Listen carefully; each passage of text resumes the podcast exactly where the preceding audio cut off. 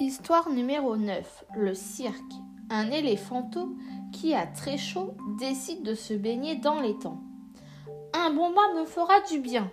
Une mouche qui passe par là décide de jouer avec lui.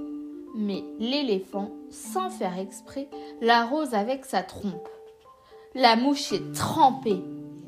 On aurait dit un vrai spectacle de cirque et tous les animaux présents ont bien ri.